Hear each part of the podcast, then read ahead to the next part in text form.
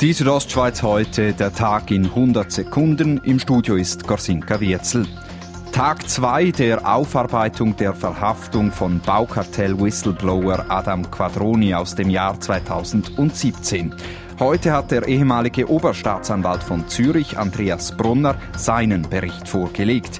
Wie gestern die PUC kommt auch Brunner zum Schluss, dass die involvierten Behörden teils nicht korrekt gehandelt haben. Es ist schwer nachvollziehbar, dass eine einzelne Person wie der Postenchef eigentlich das ganze Fallmanagement hat können eigenständig übernehmen Die Bündner Regierung nimmt den Bericht zur Kenntnis. Sie spricht dem Kommandanten der Kantonspolizei, Walter Schlegel, Regel ihr Vertrauen aus, obwohl dieser kritisiert worden war.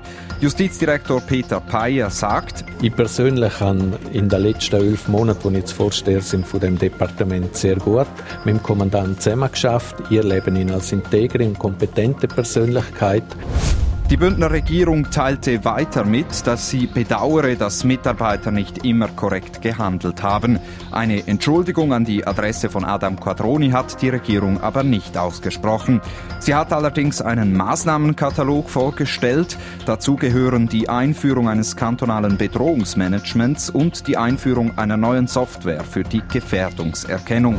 Schweizweit wird weniger Alkohol getrunken, das zeigen Zahlen des Bundes. Auch in Graubünden im Speziellen ist dies der Fall. Manuela Perrin-Jacquet vom Blauen Kreuz Graubünden erklärt sich die Abnahme so. Dass Leute vielleicht mehr, also die Gesellschaft mehr sensibilisiert ist als auch schon. Es wird ja viel präventiv geschafft. Tendenziell wird also weniger oft Alkohol getrunken. Die Zahl der Personen, die mindestens einmal im Monat bis zum Rausch trinken, hat hingegen zugenommen. Die Südostschweiz heute, der Tag in 100 Sekunden, auch als Podcast erhältlich.